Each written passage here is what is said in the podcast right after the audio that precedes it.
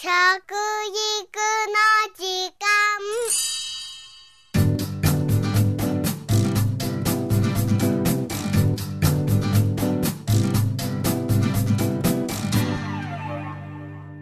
服部幸男です。食育の時間ポッドキャスト。夏休みもそろそろおしまいですね。今年は節電の夏でした。まあね、えー、いろいろやってきて海外にも行ってきましたね。海外は明るいですね。昔海外行くと本当に明るかっ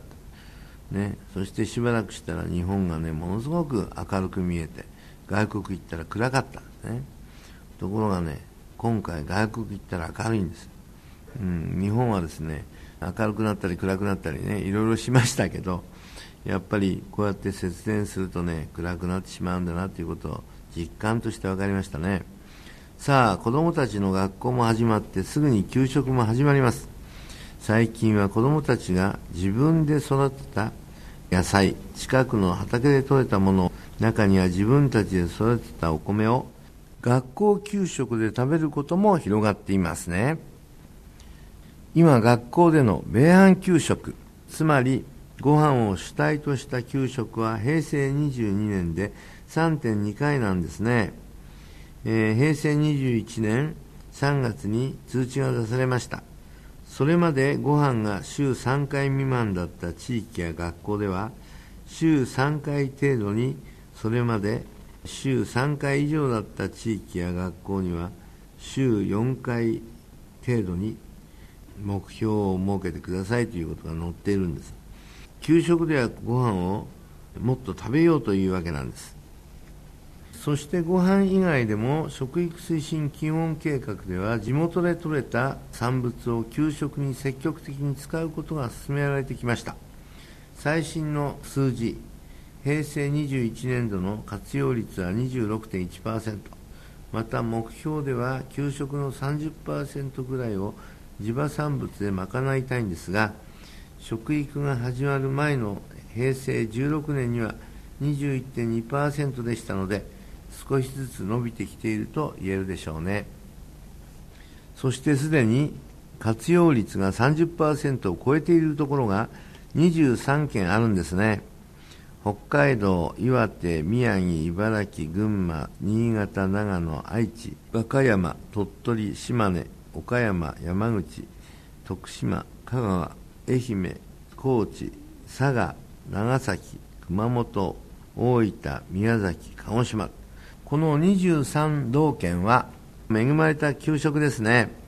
一方、20%未満のところは秋田、東京、神奈川、大阪の4つなんですね。まあ、大都市は人の割に農地が少ないということがありますからね、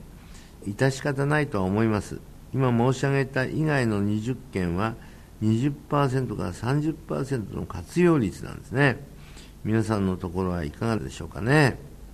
えー、給食に地場産物を進める理由はいろいろあるんですけども、まず子どもたちが地元の産業、産物、食文化といった地域への理解を深めることができると。そして地元の人たちの仕事を理解することで自分たちの地域に自信が持てるようになります郷土愛とでも言うんでしょうかね。そしてあのおじさんあのおばさんが作ってくれたものということで感謝の気持ちが生まれます。さらに安全で新鮮な旬の食べ物を選ぶ目も養われるんですね。また地域の人たちの目も学校に向きますので教育に対する理解も生まれてくるんですね。もちろんトラックで運ぶこと梱包することもありませんのでエネルギーの節約になります。そして日本の食料自給率に対する理解など食に対する意識も高まります。学校給食は食育の推進の現場であること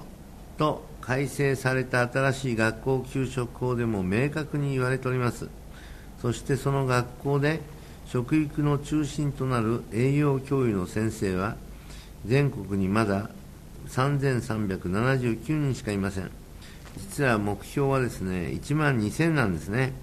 ですからはっきり言えば4分の1しかいないんです。地域の皆さんの協力が必要なんですけどね。